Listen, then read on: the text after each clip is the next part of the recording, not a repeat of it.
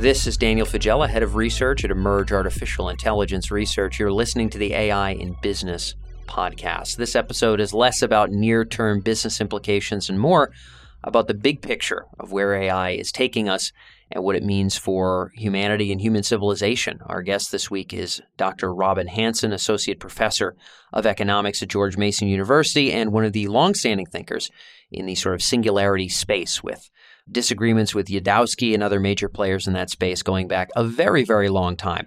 We've had past series on the AI and Business show called the AI Futures series. We've had famed researchers like Stuart Russell and Stephen Wolfram. We've had leaders from the United Nations and OECD speaking about the policy implications of AI as it becomes strong AI or artificial general intelligence. In this episode with Robin, we talk about when AI becomes strong, in other words, when we have artificial general intelligence, what are likely to be its implications on the international order, particularly that of the United States and China, as well as on the economy. Robin and I started this conversation based on sort of staying in touch over the years. My first interview with Robin was 10 long years ago. We follow each other on various social media platforms. I have an article called The Last Words of Alexander, which is about artificial general intelligence and sort of its implications in the longer term. Robin had some things he thought he disagreed with about that article, and we hash out some of the points where indeed our ideas differ quite substantially. But by the end of this interview, we get down to something that we both agree on, which is that even if artificial general intelligence has to be warm, fuzzy, and friendly here on Earth to keep everybody safe and happy, it damn well better be as strong as possible when it populates the galaxy and has to put up with foes off the planet Earth, which is very much in line with that essay, The Last Words of Alexander. You can Google my name and then just The Last Words of Alexander. You will find that essay to see what sort of spurned this conversation. I appreciate Robin reaching out to me when he read it uh, and hashing out some interesting topics on the show. It's been a really long time following his thinking. And even for some of you who have heard Robin's ideas around artificial general intelligence, I doubt you've seen this much of it unraveled in terms of exactly why he thinks that AGI is not quite as dangerous as some other thinkers think it is, and why he thinks it may be an extension of our great kind of technological and economic machine that we're already running here on Earth. He makes some analogies that I think are relatively compelling, even if you don't agree with all of them. A final point I will mention as we head into this episode is that I have a new podcast coming out called The Trajectory for those of you who've been here over the years for many, many years, I mean, six, seven years running, I've occasionally had these series where we talk about the big picture of artificial general intelligence, when AI goes beyond just making a dent to the bottom line and it starts making a dent to the human condition and maybe to the universe. In this new show called The Trajectory, we're basically going to be hashing out the realpolitik of artificial general intelligence. What are the power dynamics between the major players, the United States, China, OpenAI, DeepMind, etc.? What are the political moves that they're likely to make? What are the political moves they're making now?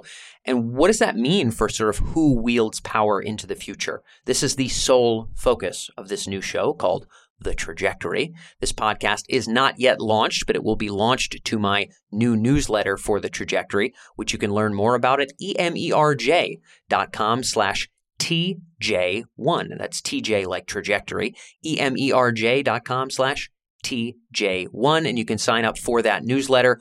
When that new podcast goes live, you will learn about it. One of our first guests in this trajectory podcast is none other than Yoshua Bengio, Yoshua Bengio being the great and famed AI researcher alive today, who is now very much an active voice in AI risk. He is one of many amazingly big names that we're going to be bringing on the, to the trajectory as soon as that show launches. So stay tuned there and stay tuned for a fun conversation with Robin. Without further ado, let's fly right in. This is Robin Hanson on the AI and Business Podcast.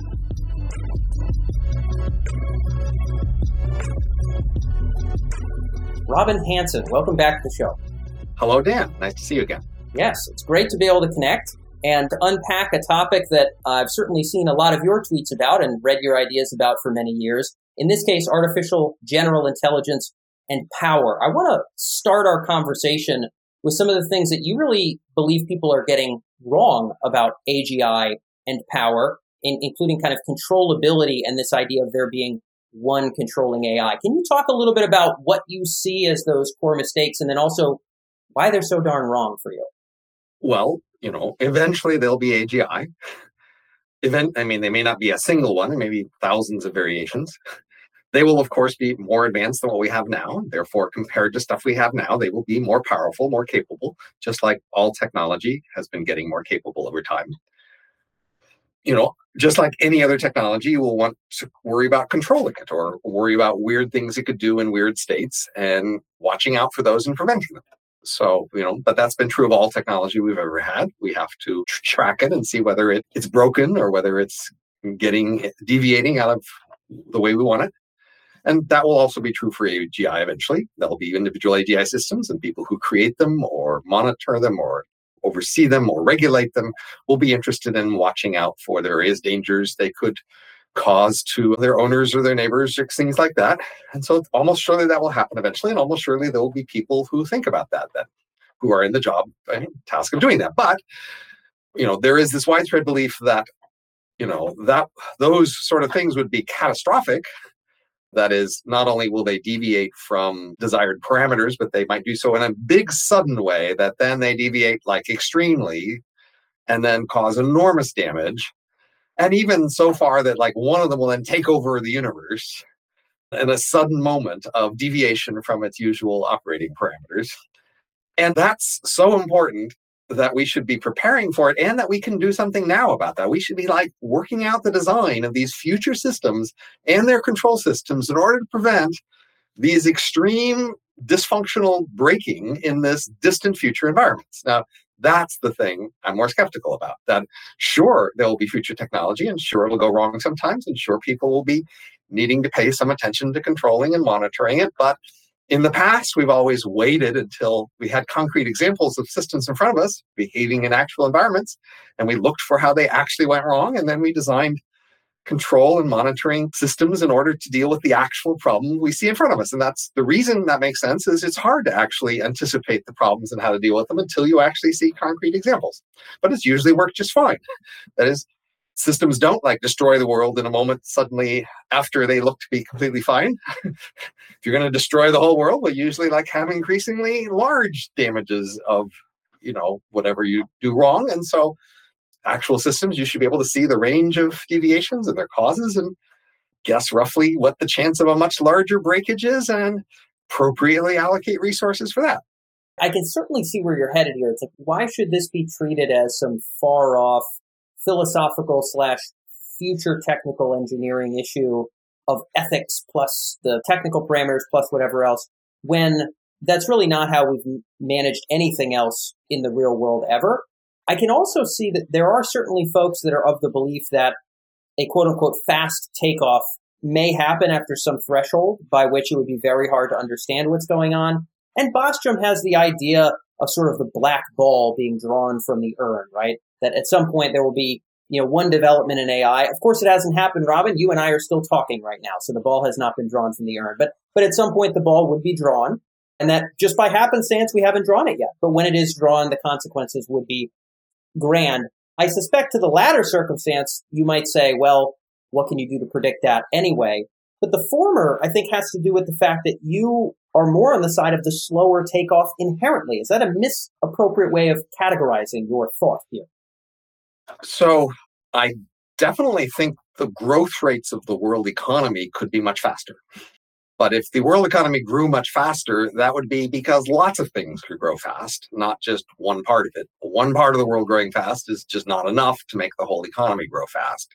So if a fast growing economy counts as a fast takeoff, then I guess I'm on the fast takeoff side. but the scenario is that there's one small part of the world initially of insignificance, tiny power or capability that in a suddenly short time becomes much more powerful than everything else in the world, universe and takes over everything. That's the scenario I find much less plausible to especially to be working about this far in advance. So you would suspect that we would need all different industries to develop, different technologies to develop. AI would be put into good use in all kinds of disparate applications. And there would be that slow bubbling up of everything, including technology, as it has been in the past and so in the future. This is more of your ideas that things will grow in so much as our constraints right. so, in our economy and our needs. So, so, certainly the highest meta level thing is let's look at the trajectory of how changes happen in the past. roughly guess change will be roughly like that in the future and prepare accordingly. And now you could entertain arguments that things will be very different in the future than the past, but now you need the burden of proof is you on more to like explain what you think different will happen and why. And if, you can't make a very good case, I think the rest of us are justified in like shrugging our shoulders and saying, yeah, maybe not. And so some people will be familiar with your AI FOOM debates. For those of you who are not, that word is going to be a pretty tough one for you to Google. You can Google AI space F O O M to hear some of Robin's well known thoughts in this sort of fast versus slow takeoff side of things. I think this ties in some way, shape, or form to another misconception that you push back against, which is this idea of, you know, as you framed it, the one AI that takes over the universe, right? The thing that is born at some point, it runs away, it, you know, builds rocket ships and conquers the galaxy all by itself as a singular AI. The idea of singleton is brought about. Maybe there's a distinction there that you want to unpack in terms of how you disagree with that idea versus some other idea of superintelligence. But talk to us a little bit about why you really push back against that notion. So let's make sure we understand why it's important. So I think of the example of a coup. So most nations have military systems, and one of the dramatic way in which a military system can fail is through a coup. A nation can literally lose control of its military, and that can be pretty problematic for the nation. It's not necessarily a big problem for the world. So we might think that it's okay to let each nation be in charge of dealing with its coup risk because it faces most of the costs and benefits of that. And a nation that has a coup isn't really going to be that much of a threat to the rest of the world. So, in general, if there's a world full of future AIs and whoever is controlling an AI loses control of it, well, that's going to be a problem for them and they should anticipate it. But the rest of us don't necessarily have to worry, worry that much about it. It's the AI they lose control of is a small fraction of the world and the world will still go on and they will just have lost a bit. So the reason why you might be more worried about AI risk than that is the scenario that one person losing control of one AI destroys the whole world. and so it has to be more than just a powerful thing you lose control of. It has to be a thing that is incredibly powerful. it's so powerful it can take over the world. Now, yes. now the question is if there's thousands of these things, how is it that all of them could take over the world? And now you have to say, well, there's going to be one that's way ahead of the others, and then it could take over the world first. And now you have to postulate a scenario not only where there's a thing that could take over the world, but there's one of the proto systems is way ahead of all the rest. And so you're piling on all these assumptions about the scenario you're worried about, right? There's this thing in the future that if you lose control, it will take over the entire world, the entire universe, a known universe. And it would do so in a sudden moment that you couldn't like see it happening and do something about it. it would be unpredictable and you know unexpected. And the only way to prevent this thing is to set up some initial control structure for the system. You couldn't really watching it adapt and adapting to how it behaved. You'd have to have some principled design that guaranteed that it couldn't blow up and destroy the world. And you know, you have to think that you could somehow do that for all the systems that ever might be created of that sort. This is a lot of assumptions to have to accept compared to the status quo of how the world's been up until this point. I, am certainly I don't have a dog in this fight in so much as you do. I think I'm a little bit more middle of the road. Maybe I haven't thought about it as much. I know you've been on this side of the fence for quite some time. I can certainly see the argument that, hey, why wouldn't we expect so many different companies for navigation and logistics and finance and ever to develop extremely intelligent systems to do all sorts of different things. One country invents one to help them set policy. Another country invents one to help them set policy. One invents one to help with autonomous vehicles. Another one does the same thing. And eventually these all bubble up to be really, really smart.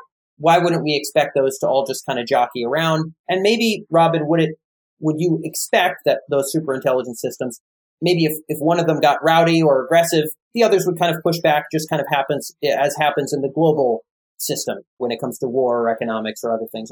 Is that a safe analogy to make as well in terms of how you would see things? I think so. That is, we have a world of many different power centers, many different nations and firms and professions, etc. And no one of them is at much risk of taking over the world. And so, if that sort of situation continues, then you should be worried about other risks. I'm with you there. And again, I think that that is pretty plausible. And I can definitely see a future where there's a lot of super intelligences kind of jockeying in different ways. I think it does also seem somewhat self evident. And I, so I can't be black and white here, but there was a time where there was, you know, maybe no single cellular life on Earth, and then there was single cellular life. So sort of unprecedented thing. And then there were things that wiggled around, and then there were things that were conscious, unprecedented thing, consciousness just emerging from matter. We might imagine that there are some more unprecedented things to come and that we have yet to think of them. You're probably congenial with that idea. Maybe you do think you've seen I mean, I'm happy to spread a probability distribution over a large there we go. Space. there we go. Yeah yeah. But still you know if you said i have a weird theory and you know they said galileo was wrong and therefore i'm right and you go well just because they said galileo was wrong doesn't mean you're right right? Sure sure. But you got to make the distinction here. I'm not saying i'm right i'm essentially okay. saying that i'm not going to handcuff myself to either okay, either, so fe- either fence have a vast here. space of possibilities yep. and distribute a probability distribution over it but you should pay attention to like where in the past what we've seen and sure, you know maybe it's such a big space you can't really put very large weight on any oh, small no, part of a big no, space. No, so when, you'll when, just have to think about a lot of different strange things that can happen. When we've done surveys, whether it's AI sentience or artificial general intelligence, it's 30 to 40 PhDs getting ideas. And even then, Robin, I don't know if my ideas are any more confident than they were before. We are talking about the future here, and it's kind of tough to juggle that out. If we do have these multiple super intelligences, when what your framing seems to be sort of this future where, which I, by the way, I think is completely plausible. This future where we have extremely intelligent systems making policy, managing resources, maybe even negotiating with each other in fancy dancy ways, traveling and gathering resources from far off meteors, whatever the case may be. That sounds like they are serving humanity for the most part, based on at least the way we were kind of articulating it. Would you foresee that, you know, the first wave or maybe even into the foreseeable future super intelligences would do exactly that? Or would you have a different take? Let's make the analogy with corporations today. We are in a world of super intelligences, and that each, most corporations, most government agencies are more capable than anyone human. And they exist and they pursue their ends. And we are part of that world, but we are shaped by them and they are shaped by us. Are they at the command of humanity? It's not obvious It depends on how you want to say it, really. But we are thriving and being okay in this new world. I'm not sure we are controlling it. There's a sense in which the world is just not being controlled by anyway. The world is on a trajectory. If there's a train going down a track, and none of us are really choosing it or controlling it. New technologies appear, and that changes the world. We don't vote on that or decide which ones should appear. We're mostly moving into an unexplored space of possible civilizations, and we're not choosing it. So, but neither are the corporations really. Hmm. No, nobody's choosing the world we're moving into. We're just moving there, and we can try to think about where it will go and what we'll do when we get there. But that's the situation we're in. Nobody is choosing the trajectory of humanity and civilization. It is I, just moving. I, I suspect that that's the case. I do think that even among the founders of the open AIs of the world, the stated ambition is, if anything, a pinch or a nudge or a throwing in of one's ingredients into the great spinning cauldron. I don't think even they are at least overtly saying we will be able to define the grand trajectory of intelligence and the future itself. But let's unpack this corporate analogy for a little bit. And I do want to get back to kind of the service of humanity versus not, because I do want to know your ideas there. But the corporate analogy is, is an interesting one. My guess is most listeners have not thought about this. This notion that there are entities now, which, at least as far as I know, IBM is not sentient unto itself, but it wields a great many more resources and influence and consumes and uses and does all sorts of things that you and I are incapable of, and any one member of that company are incapable of. What are the other points of analogy from superintelligence and corporation? Because I think this is this will be a useful tool for the rest of the discussion. Well, if we just list their various capabilities, they are very intelligent. If they ask themselves a question, they can get a very expert, accurate answer to it as best as anybody could. They can initiate large projects. They can initiate large plans. They have enormous resources. They have selfish conflicts with other, you know, competing entities. They strategize against each other and try to manipulate each other and manipulate the world in order to gain their selfish ends. Those selfish ends don't correspond very directly to any one of the rest of us and our ends. That seems like us, they're super beings, and they are agents in a sense. They aren't just some sort of oracle that gives answers. They have, they know about their own existence. They know their existence could end. They don't want to end. They think about how they can arrange the world so they will not end. And they also think about how they can arrange the world so they can become larger and more powerful. They do all of those things that you might be afraid of in an AI. It sounds like what life in general does. It sounds like uh, Yes. Spinoza's Conatus in general, for, probably from single-celled organisms right on up, which I, I know you'll be dealing with. So, okay, so maybe that's a decent analogy that we're already, like you had said, we don't necessarily, nobody steers everything going on in IBM. However, we're working with it and it has some, it maybe does some things that aren't great for a community or a set of people, but it does some other things that are useful. And it's sort of part of this functioning complex world in a way harder to grasp way than any human could understand individually. And here we are and we're okay and we're working right alongside them. For you, there's an analogy to that and a bunch of very wild super intelligences sending rockets off to gather minerals from meteors kind of could be the same sort of normalcy in terms of the balance. So, you know, there are creatures in the world like, say, horses or alligators. And from their point of view, this world is less congenial. And the main difference is there there isn't much demand for their labor in this market, in this economy, right? Yeah. So we humans turn out to be useful at the moment in this economy. That's why there's a lot of us and that we're paid a lot and that we get a lot of this world is because this world needs us and it pays us and then we spend our money on the products of this world. But alligators don't in the sense that the world is not very interested in alligators and paying them for things and so the world is not rewarding or you know making alligators thrive. From the point of view of an alligator this isn't such a great world. But it's the same world. It's about our relative orientation to it compared to the alligator Well, this is actually a really interesting point. A couple things. Um, I think many humans would hope in their wildest, farthest off dreams that we would survive anywhere near as long as alligators. So I got to give them credit where credit's due in one regard. But to your point, you know, I'm, I certainly don't have any alligators on payroll right now, and very few people do. That that said, you're bringing up this point of we live in a world today with you know our ships going across the ocean and our conversations happening over the internet, et cetera, et cetera. That's pretty well defined by its leading species, sort of who is kind of the arbiter of value. You know, the reason alligators aren't taken over is because, to be honest, we wouldn't want that. We have things to do Well- that aren't feeding alligators. but I, i'm saying that the main reason that we do set a lot of value agendas is because we are valuable as employees that's the and that we own wealth alligators don't have those two things that's why the world doesn't cater to them so the question is why is the world catering to humans and understanding that because the world's catering to humans and not lots of other creatures and it's not because like humans have some fundamental relationship to the world know, that like keeps us in control. The world is out of our control. We're not actually controlling it or making it going. But the fact that we are in demand and that we own property, those are the things that make the world pay attention to us now. So a future where we are where those things happen less, that's the sort of future I think you should worry most about because that would be the simple way we become like alligators. Yeah, um, and who would want that? Uh, so it, it does strike me that it has only been relatively recently that, as a species or whoever is running the show, you know that that let's say certainly an economy of sorts has existed probably for as long as agriculture, maybe earlier.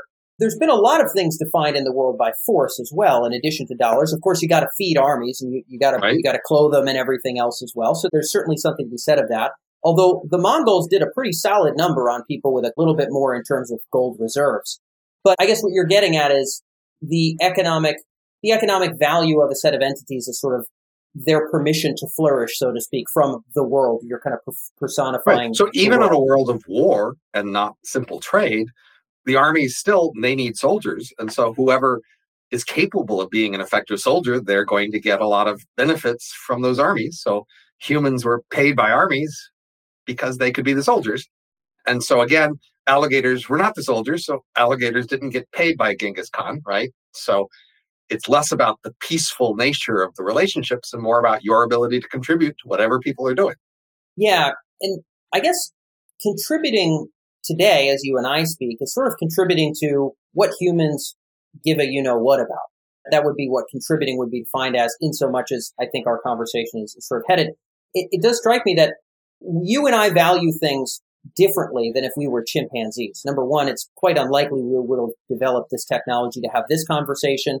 We'd also probably have a lot more like banana and dung throwing oriented stuff we'd be talking about as opposed to the things we're talking about right now. My, my suspicion would be if we were to level up a couple more tabs. I don't know what we are genetic difference from chimps. It's not a ton. If we were going to level up a couple more of those pegs, it does seem as though the things that would be valued might not be hiring somebody on Fiverr to overhaul my website or something like that, right? It, it would be a different ball game. Would you suspect humans would still be running the show in that scenario? I'm not sure what the counterfactual assumption here is.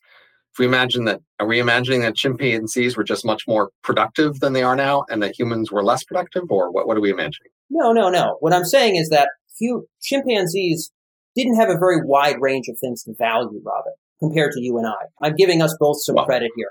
Um, okay. So now, but what's the counterfactual? You have a scenario we're trying to imagine. What's yeah, what we would suspect is that a vastly higher intelligence would similarly have very different things that it would value than you or I. Just as you and I have very different things that we value from what a chimpanzee might value. Right now, we're talking about a world sort of based on human trade and the things that you and I can understand and we can speak about in English because, you know, these are the tools. We have lips and tongues and things like that.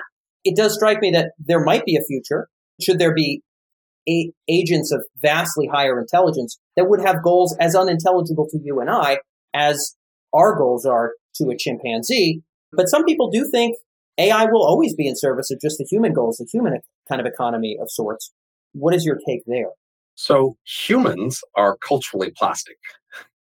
That means human values vary a lot by culture. Sure. Humans don't have a fixed set of values all through human society and history. Each different culture creates a different set of values for humans, and then they value those things in that culture. So we're already in a situation, even just among humans, of a lot of different strange creatures in that class valuing different things because humans from different cultures have valued different things.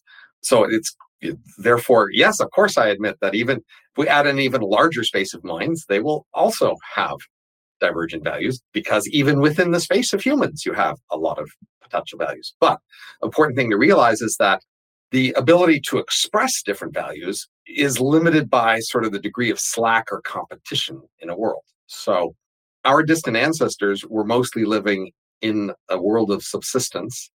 And that meant that their behavior was pretty constrained by what they needed to do to subsist.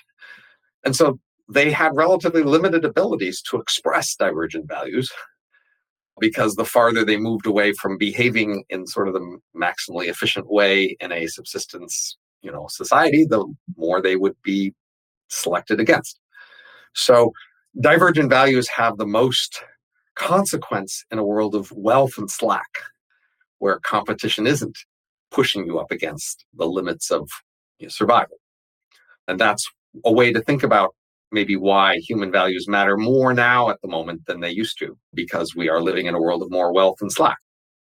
Certainly. I mean, here in Boston, I'm sure wherever your travels have taken you, you know, there, there's movements around all kinds of concerns that are just less of a really big pressing deal in rural parts of India, you know, around the environment or even animal welfare or things like that. In, in right. some places, I'm sure those are major concerns, by the way. I think there's a, right. ve- vegetarianism is huge in India. Maybe it's a wrong geography to pick, but I think we get to be a little more fancy dancy about what we care about and what we want to organize right. resources around when we're not starving. So now um, there's a key thing to notice is that, you know, even now today we are under evolutionary selection pressures and they are playing out. They'll take a while to have their full expression, but we aren't free of competition right now. We're just free of immediate consequences of it. And so the longer a time scale you look at, the more that everybody looks like they are facing competitive pressures. We aren't actually living in a world of slack. If you think about us on the longer time scales, it's only if you look at the shorter time scales that we seem to be free. But our choices still have consequences even today. And that means, you know, competition and the result of competition is just a bigger factor on the long run. Unless you can find a regime where somehow competition itself gets tamed under the power of some other, you know, organizational force. Yeah. Um, and I, I want to, I think we are going to probably end up in the bigger governance ball game before this conversation ends. I want to touch on something real quick that we were just spinning onto around this idea of the plasticity of human values, but also the relatively limited range, all things considered, of human values. My neighbor has a dog who just no matter how many cool tricks it can learn with a tennis ball, is never really going to appreciate any of Emerson's poems or any of the writing of Francis Bacon. You and I, if you were born, Robin, in the year 1100 in China somewhere, and I was born 100 years in the future in Paris, I'm sure we would be pretty well molded by whatever that environment is. But there's not an unlimited space of values that humans can necessarily gobble up. We might suspect that an intelligence many pegs higher than our own would have a way of valuing things and pursuing aims in the world that you and I couldn't understand. Um, do you suspect that that is false? In other words, AGI will always do things that are human intelligible because it will be at our service. Or do you suspect we may be swimming among things we're confused by, just like crickets are confused when I'm constructing a new house in rural Massachusetts? I mean, I certainly think that in the long term future, unless we actively prevent it through some form of governance, you know, a competitive world naturally leads to the existence of creatures who are opaque and hard to understand to us and even other creatures. So, and attributing values to such creatures may be hard when they're opaque and complicated. Just, but that's also true of humans. In fact, true. humans often find it hard to, you know, explain the behavior of other humans in terms of some consistent set of values. We can do it to some approximation, but at a certain point, we we run out. We're just not sure we understand them. So, okay, so it sounds as though you do see a world that eventually crosses that chasm but it's a slower takeoff world. At some point, there might be entities doing things that we don't understand. Would you suspect that kind of like the alligators are still alive today, Robin? As humanity, we should expect, even when the world is run and the higher levels of value are determined by higher intelligent forms, that we would still have our little enclaves and ecosystems uh, that we would be able to enjoy, uh, or not. So, you know, I guess the sort of three main scenarios you could think about one is we form some sort of governance and we take control of evolution and change. And then the resulting world is the result that governance institution chooses or can maintain. We could talk about what that might be. A second scenario is more a competitive world uh, where there is nobody in charge and it's out of control and it just evolves in different directions. And then a question is how big a place do people like us have in that world? And one kind of place we could have is that there could be some versions of us, like or some descendants of us, that are actually productive enough to be competitive and get paid wages and continue to, you know, be part of choices that are made because we're actually valuable there. And another scenario is that we become legacy things who retire and no longer are productive, but we have some sort of wealth, some sort of property, and we perhaps become a declining fraction of the world, but still maintains some sort of presence. Okay, so another scenario is where anything at all related to us is just extinct. Yeah. Okay, those are, I guess, four scenarios I've Very plausible. Yeah. Okay. they're all plausible. And then we could talk about like what are the various ways we could try to foresee which scenarios would be more likely, what would be the factors that might cause one to become more likely that to increase or decrease the yes. chances of any one of these scenarios. I'm happy to go there in That's, terms of. I think exactly where we should go. And I'll give the listeners some background. So this conversation is sort of spawned by Twitter conversations, which is probably Robin, where, you know, our, most of our conversations are relegated to an article called The Last Words of Alexander, which is an essay around AGI and power. That article, Robin, is certainly not arguing for the inevitability of a singleton.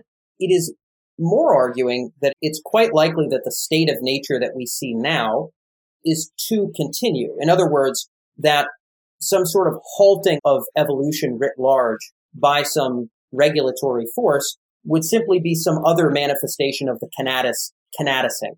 And regulation and innovation would be kind of countervailing forces and that ultimately sort of the state of nature doesn't end. There isn't sort of a place where we can escape and we can hide from competitive pressures. And that may literally just be the way things come about. AGI might just come about from that kind of hard competition, and it may be very hard for us to get to global governance. That's essentially the gist there.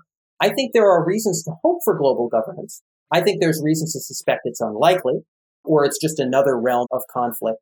What is your take in terms of likelihood of that divergent state of nature, as maybe we see today in the international system, versus that global governance? So I want to first like make it clear there's a divergent range of scenarios that you might call global governance and that you care a lot about which of these scenarios that sure. you shouldn't just lump them all into one category. So, well, yeah, I gave I gave you a sentence, but I mean, right, you okay, know, right. you, yeah. so so let me elaborate. So first of all, I think that if our descendants ever are able to sort of start interstellar colonization, where they head off in different directions, far away, call colonies, and then continue going.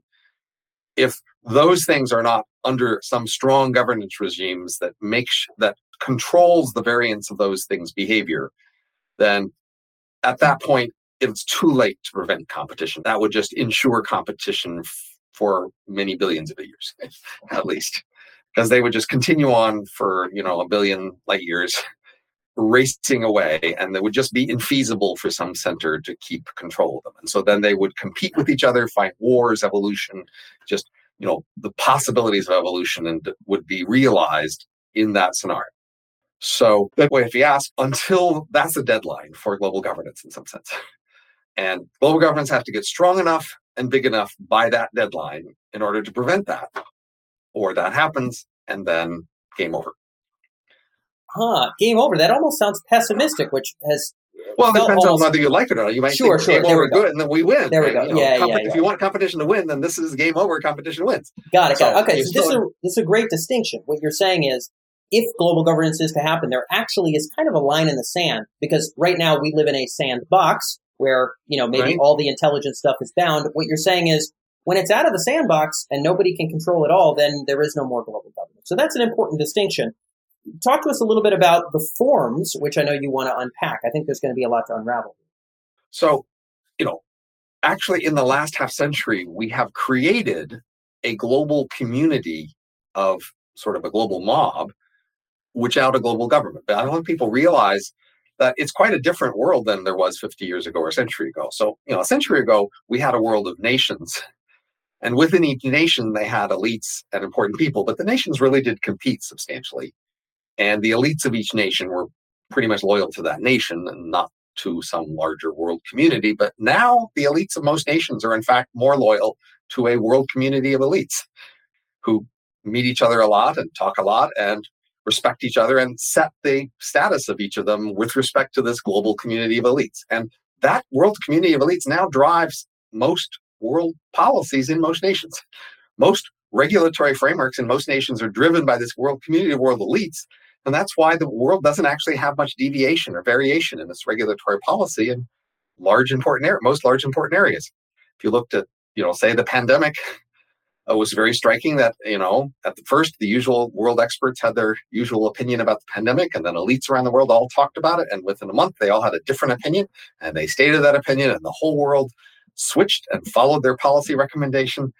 And the whole world did it the same, all based on the world elites all getting together and talking about it.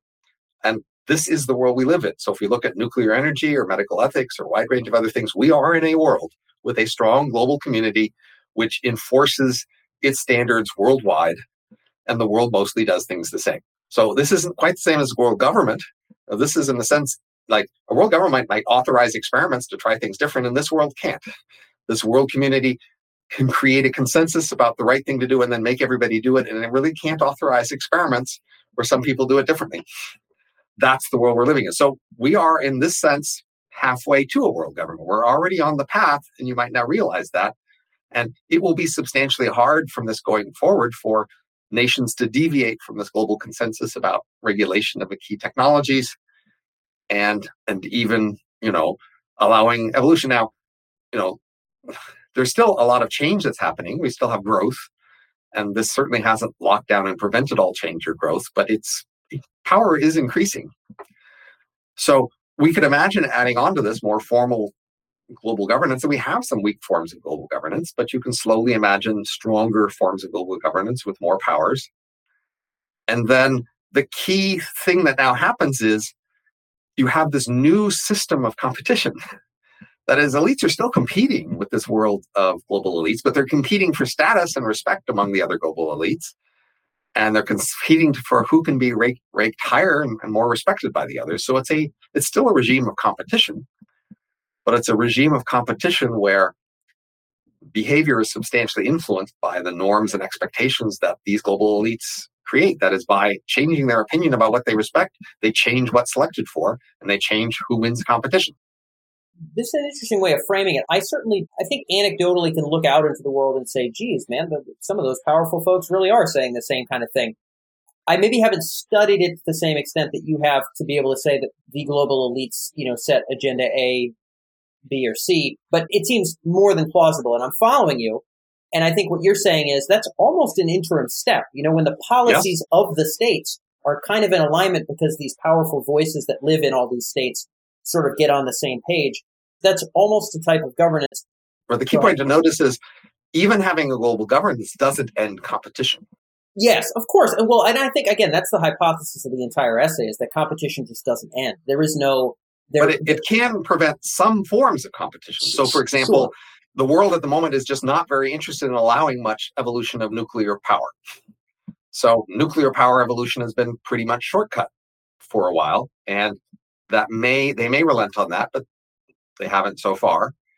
And so what happens is that the global government or the global community or even the global mob chooses what are the scope for competition and what is not, but they may have limited capacity to limit all competition. So if you imagine trying to prevent all competition, that's a pretty demanding thing to ask of governments.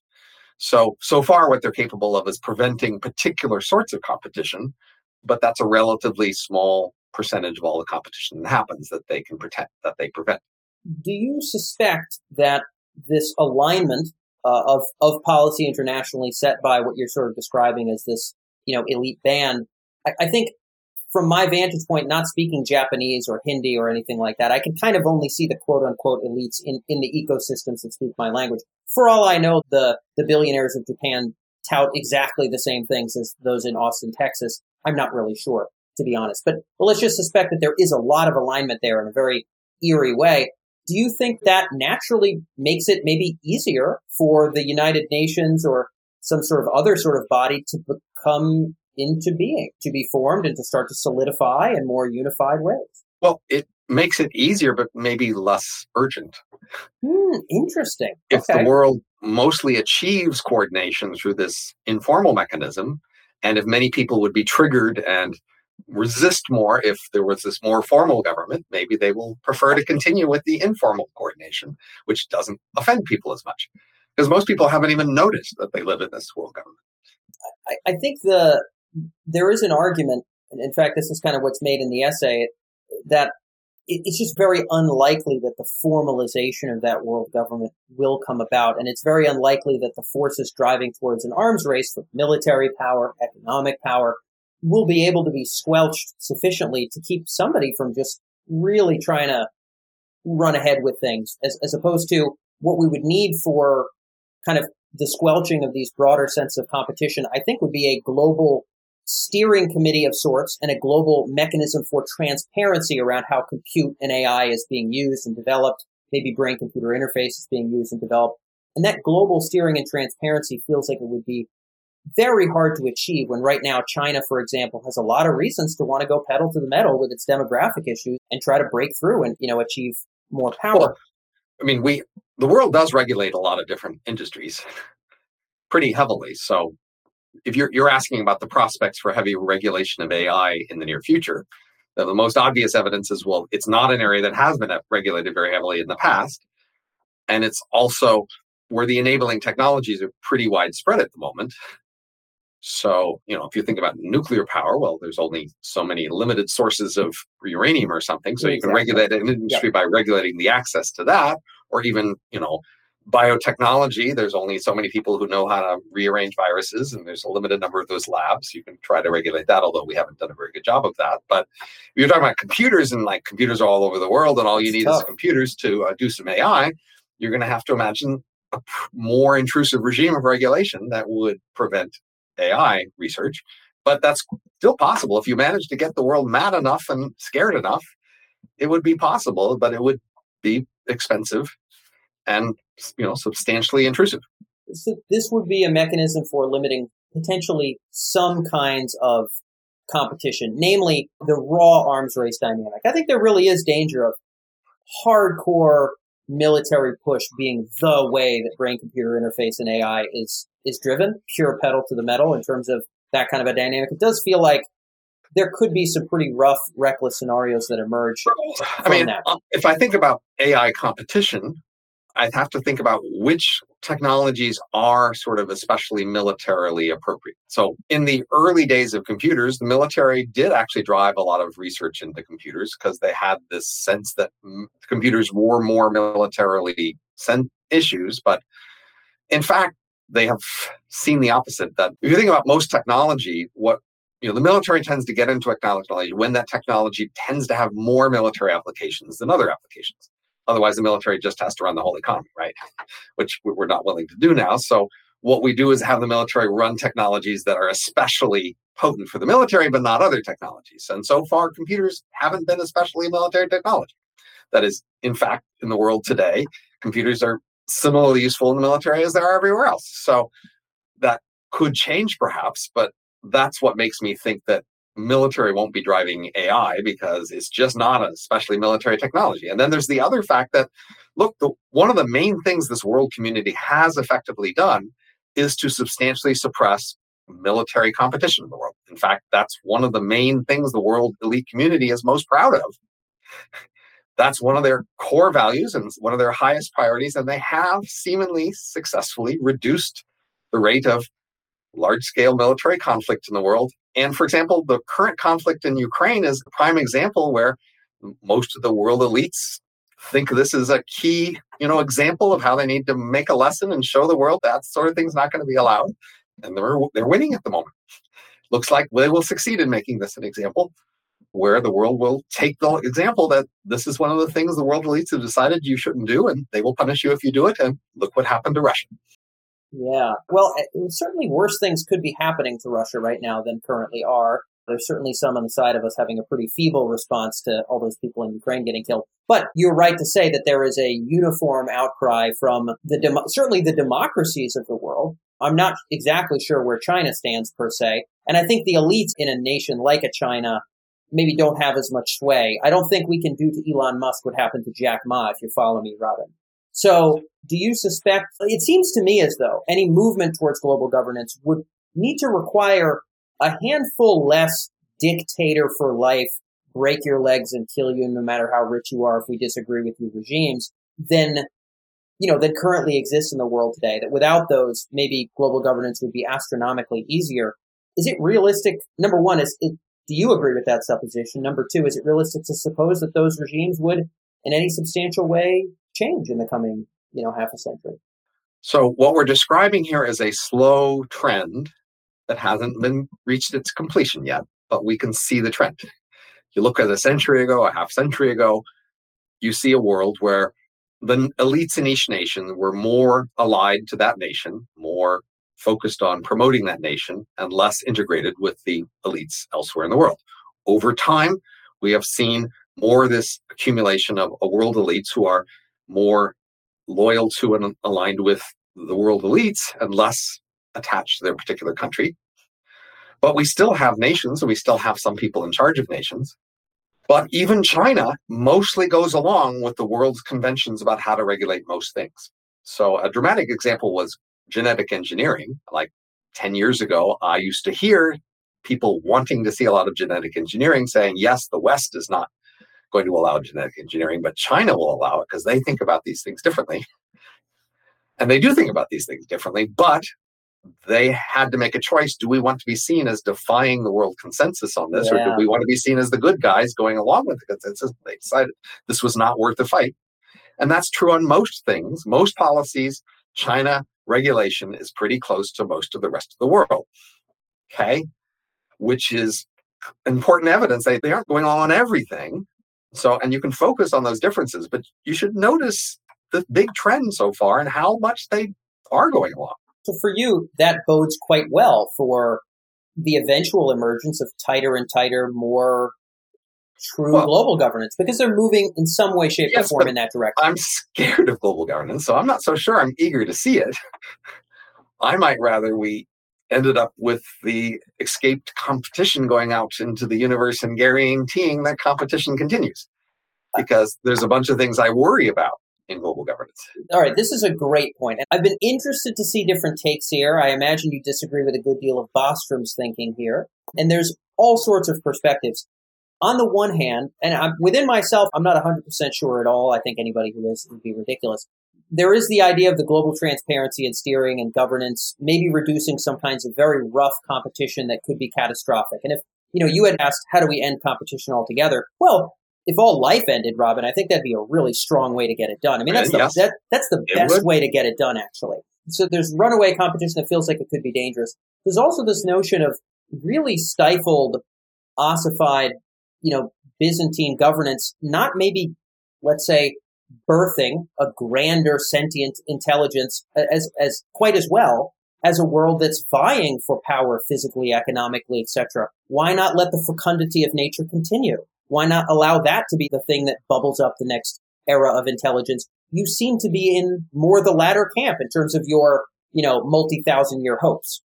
Sure. That just to make a side comment, we don't have to go into detail. I actually think that there are aliens out there roughly once per million galaxies that we would meet in roughly a billion years if we were to continue on out there. And that the, it's relatively inevitable that the universe will be filled of these alien civilizations, and my guess is they are mostly competitive. So the competitive future in that way is kind of guaranteed. Oh yeah, yeah, yeah. I'm right there by, with you. By the alien civilizations. What we have control over is maybe the nearest million galaxies for the next billion years and how they play out. But we don't necessarily control the universe after that. That will be controlled by basically the average effect of thousands of alien civilizations and how they whether they chose competition or governance. And my guess is they chose competition.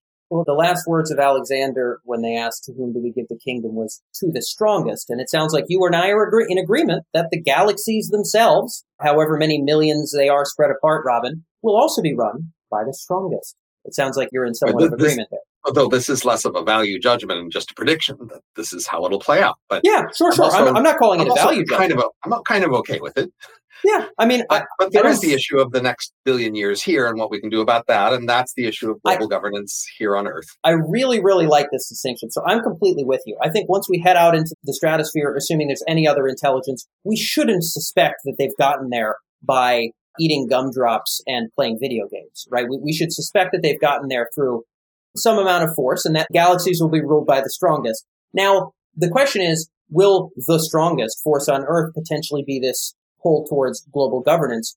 I'd love to maybe uh, in the back part of our interview here talk a bit about some of what you see as the real detriments of that scenario. Because like you said, it is one path to this next billion years trajectory into the grander competitive landscape of the universe. What are the downsides of that path? So just first of all, just make a notice. We started out talking about AI, but for the last, you know, 45 minutes, we've not been talking about AI. We've just been talking in general about the nature of governance and the nature of competition. And that's fine with me. And I think people often are really just worried about general governance and competition issues, but they frame it in terms of AI. But often their real concerns are just about these other larger questions we've been talking about. So I'm happy to just talk about them more directly. Yeah, sure. I mean, I think they could in some way, shape, or form be related. We are talking about this global governance defining potentially and setting bounds on future intelligence. So I'm in this conversation sure. presuming that we're talking about bubbling up the spires of form, Robin, bubbling up to higher forms of intelligence and sentience. And this global governance is relevant in so much as it births said deity. Um, and I'm not or, as interested or, or prevents or, or, prevents it altogether. So that is the context under which we're, we're discussing this, but let's go ahead and, and roll that out. So I'm, I'm considering these mixed topics, um, okay. but, but lay, lay them right on out.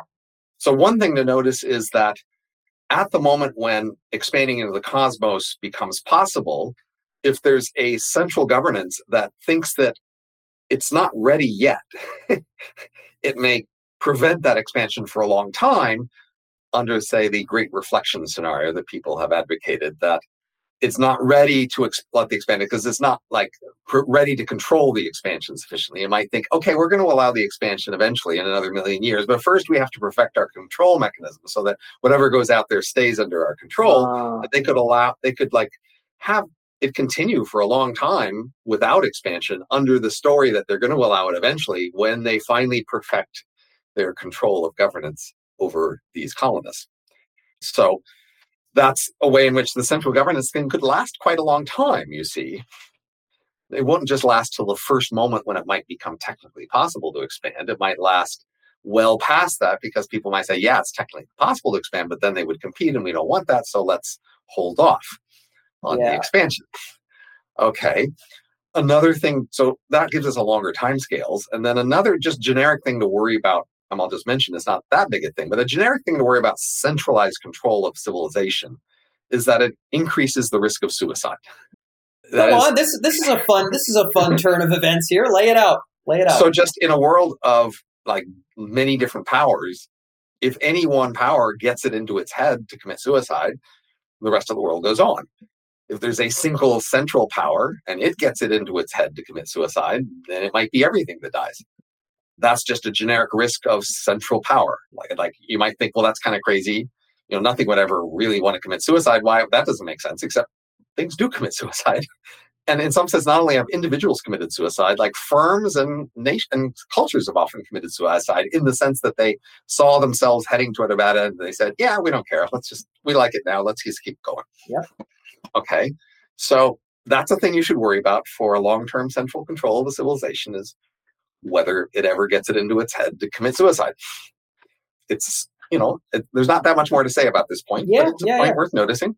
So there's sort of the anti fragility that would go away from this idea of all these kind of enmeshed competing forces that could sort of eat up the dead parts. What you're saying is right. there's a chance from rot right from the core, which we would not really be able to bounce back from. And I think another issue is rot more generally. So most people in the world, most academics who haven't had much experience with software don't realize how important system rot is as a process in the world. So most software rots, especially most large software systems. And this means that even though all the bits are perfectly preserved, nevertheless, slowly the system becomes more fragile and harder to modify. And consistently, the world simply throws away large, old, valuable software systems and rewrites them from scratch. and that's a big fact about software. It just rots. And we understand how which is that a large complicated systems have a certain degree of modularity. Modularity is an important feature to allow complex systems to be designed and maintained.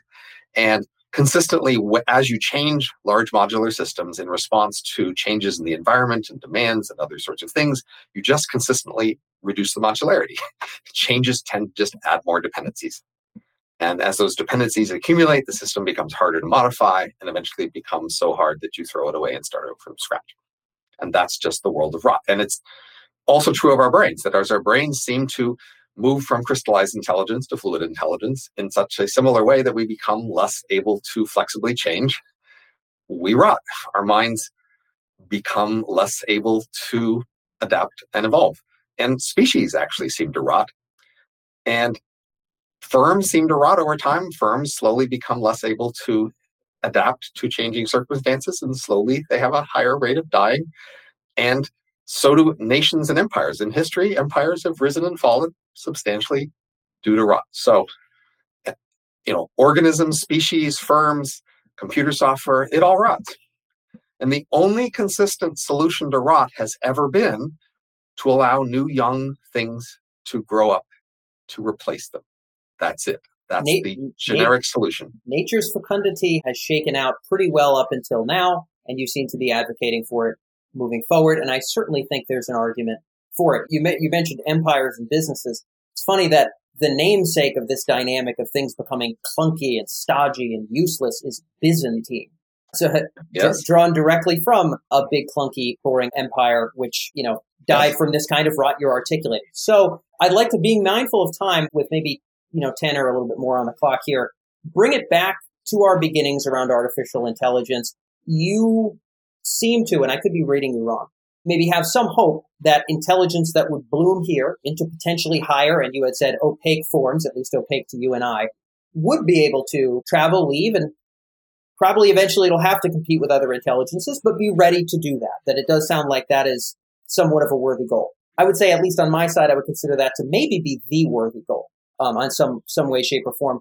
If you were to think I, about, go ahead, go ahead. If you want to correct that. Well, I mean, honestly, I think people imagine that these intelligences that are going to evolve and appear just have nothing to do with us, and I think that's going too far.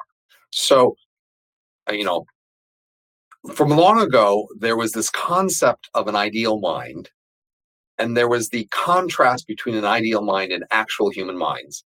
And this contrast tended to be unflattering about human minds.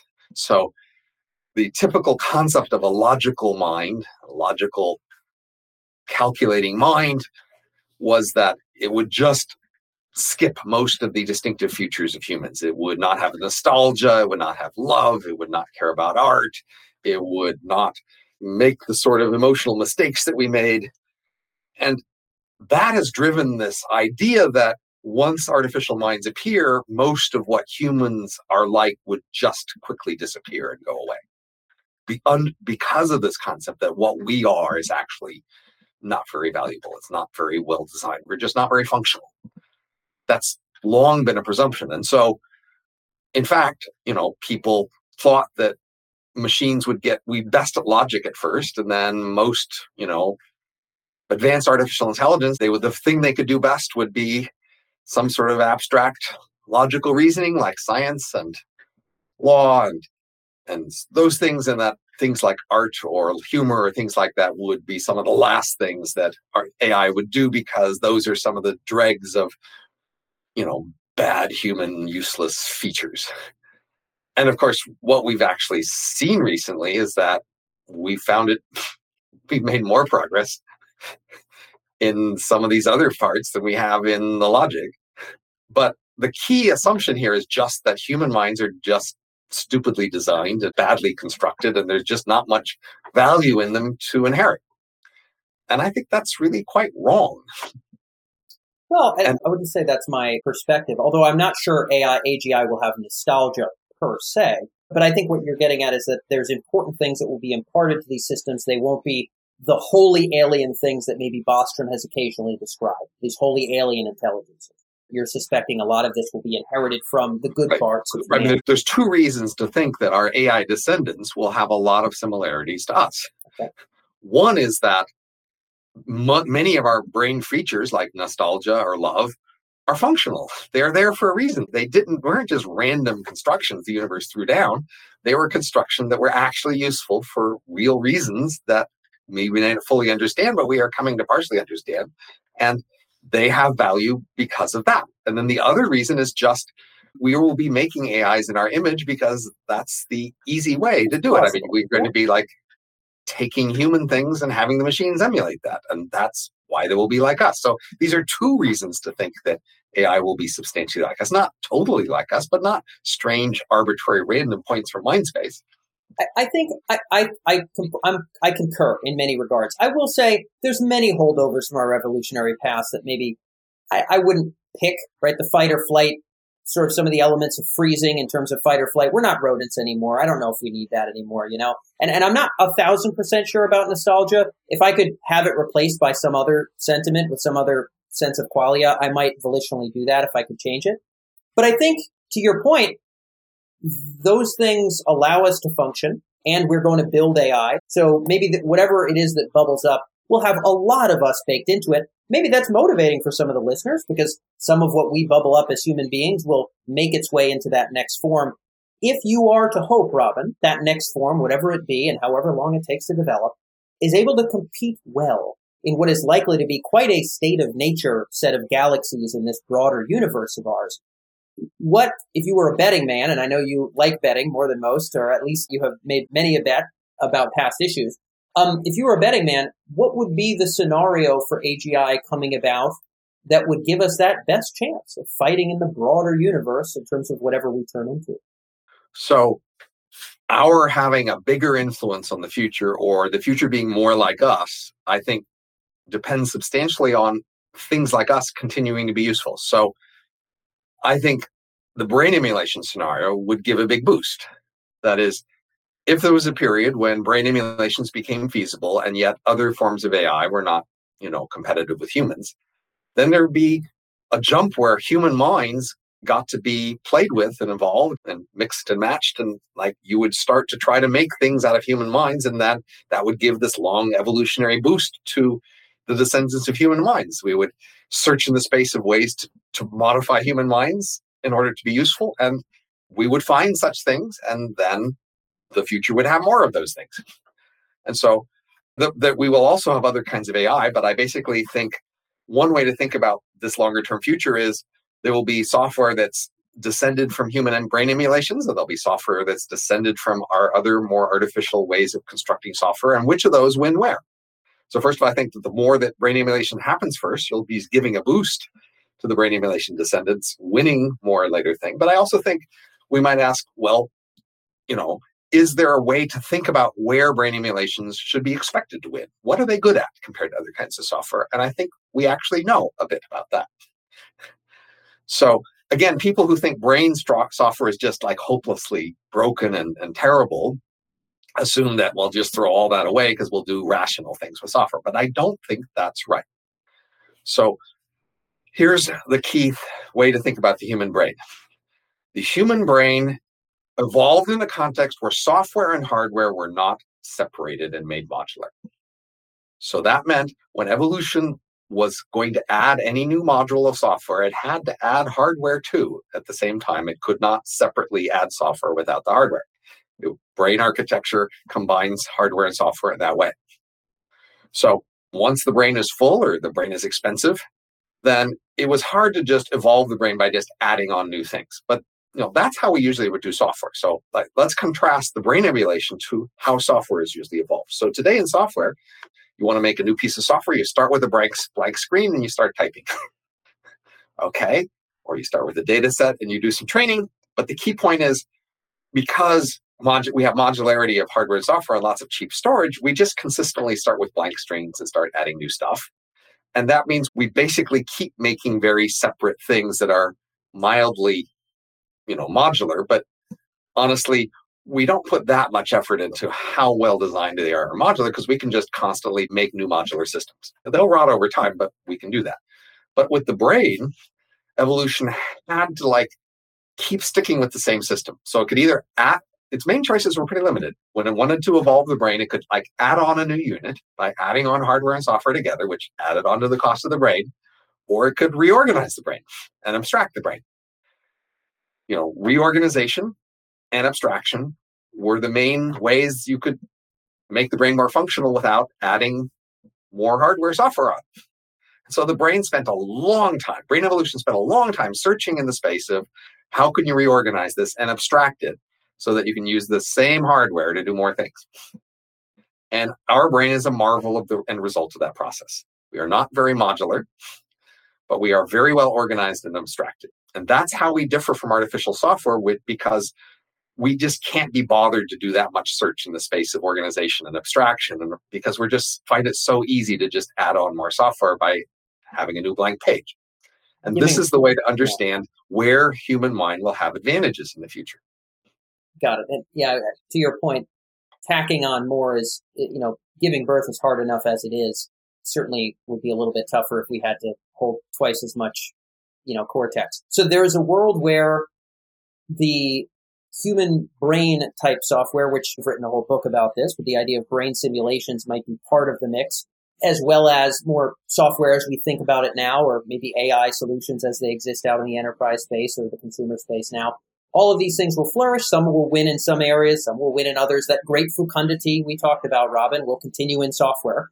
Is your hope if we are to eventually bubble up into something greater and, you know, have to compete out in the much broader prairies of the universe, uh, is your hope that that software bubbles up in its own unique ways in different nations into all kinds of divergent super intelligences that hopefully play nice in a mostly economic standpoint? Is that what you would hope as kind of the benchmark for setting that right trajectory? My main structure of analysis is first to guess what's likely to happen, whether I like it or not, and then ask for what small variations I might prefer you know, I'm not very looking. Yeah, let's do that. Let's. This will be fun. This will right? be fun. Lay it out. So, my my default is that most likely we'll have a competitive future, and that you know then we'll have this enormous divergence, and then whatever wins will be the things that are most competitive. And I have some predictions about what will be most competitive. So, for example, I think I know what their values are. I can predict what the values will be and I can predict what their time discounting will be. And so I can predict some things about the competitive outcome. But I do think there's a substantial chance that our descendants locally will choose this world governance And that will lock down change and prevent a lot of evolution. And that, that will slowly rot or commit suicide. And that will be the end of our descendants. And it will be some other aliens who go out there and do other things. But I'm more confident that the universe will include other things later, but our descendants may not. And I would be disappointed in that. I'd more rather that Me they too. went out and did stuff. Yeah, same here. But, you know, so if I ask, what do I wish would happen? I wish a bit like that we have more descendants, that we go out and do big stuff. I also just wish maybe like human styles will have a longer legacy rather than a shorter legacy. So I wish for more the age of Em and ems to sort of go out and have more places they colonize. And of you know, and then I might wish for like peace and lack of war and terrible destruction. Those seem like the sort of things I could reasonably wish for and maybe anticipate a bit about what things might move them one way or the other. Huh. But yeah, like you had said, you know, you can't impose that preference on the world. It sounds as though you actually do see a lot of magnetism towards governance and a very big risk of, of rot in terms of being a betting man moving forward. Right. But I, I see at the moment this we're halfway there in terms of this global community. You made a compelling And I see a lot of people really like it emotionally. They like this idea that the world gets together and talks about what to do rather than fighting and competing. And people often react negatively to the image of competition and they want to regulate many industries to be less competitive. And, you know, I see that path happening before us. Well, nations are born stoic and die Epicurean. Robin, will that happen to the whole world? I wonder. Well, we've seen the rise and fall of civilization, but now that we have a world civilization, Yes. the question is Getting at can a world civilization fall and something else rise again, right? Yeah. if the world had several competing civilizations, then any one fall, the others might take place. But what if the world rises and then falls? And so, you know, and there's the problem like if it just falls somewhat, if it no longer is able to rise anymore, but it still doesn't fall and crash and completely die, it just maintains control and slowly is Yeah. less proficient at that, but stays that for a long time, then it prevents other things from replacing it.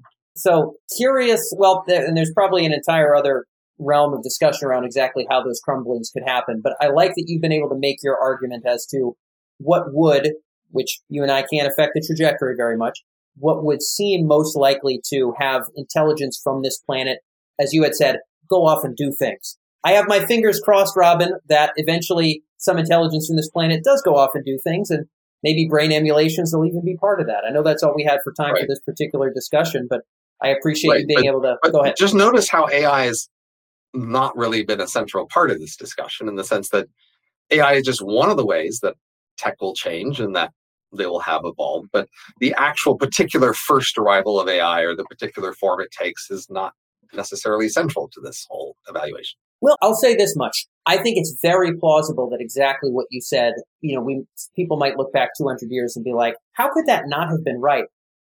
I can't imagine some versions of the world where some kind of a fast takeoff wildly just crushes everything we've tried to discuss here. But I will say there's a lot of merit to that. And Robin, I honestly have my fingers crossed that you're right, brother. So I can say that much. We can certainly say the AI we see recently, no one is very far ahead of the others on that, right? We do not see in recent events, and we don't see all, much of any sort of self improvement. Recent AI, people have not been exploring self improvement much at all, and nor has there really been much of a lead between the best and the second best and the third best. They're all pretty much neck and neck. So the FOOM scenarios people have worried about are not being realized in the current generation of AI systems, at least. there are many people that, that hope that those never emerge at all. Again, for those of you who are tuning in, as we wrap up here, if you haven't, if you're not familiar with the FOOM idea, Google AI FOOM, and you can hear some of Robin's other ideas. I do also recommend that you check out his blog where a lot of these ideas are discussed in greater depth. Robin, I know that's all we have for time, but thank you so much for being able to join us. Thanks for talking to me.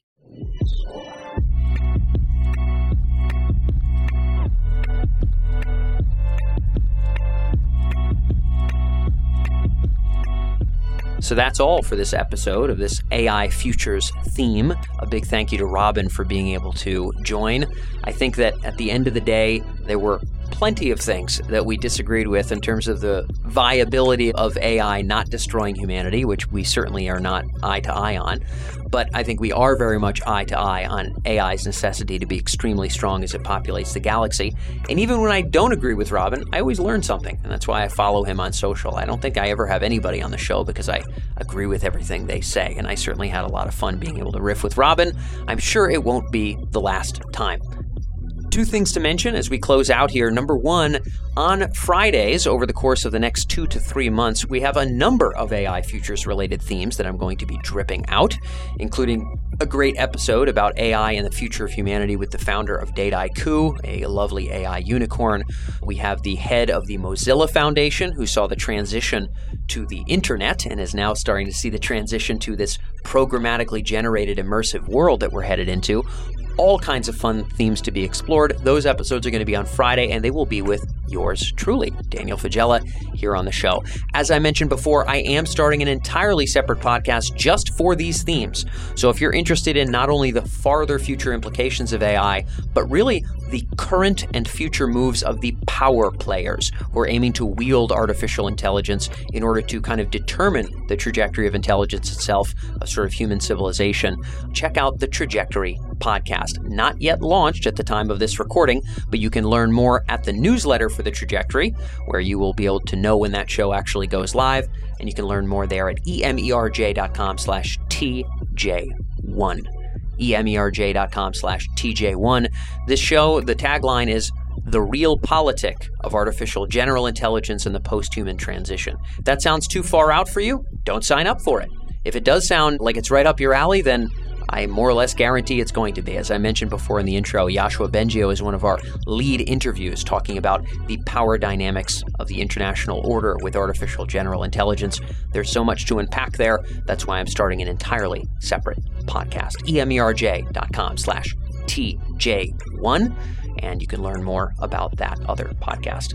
Outside of that, another big thank you to Robin, and thank you to our listener, for being able to tune in with me. I know Mr. Matthew DeMello has been taking over more of our normal programming as I've been handling a thousand other things here in the business at Emerj, But I appreciate you as a listener. As always, I'm glad to be able to join you here on this Friday, and thanks so much for tuning in.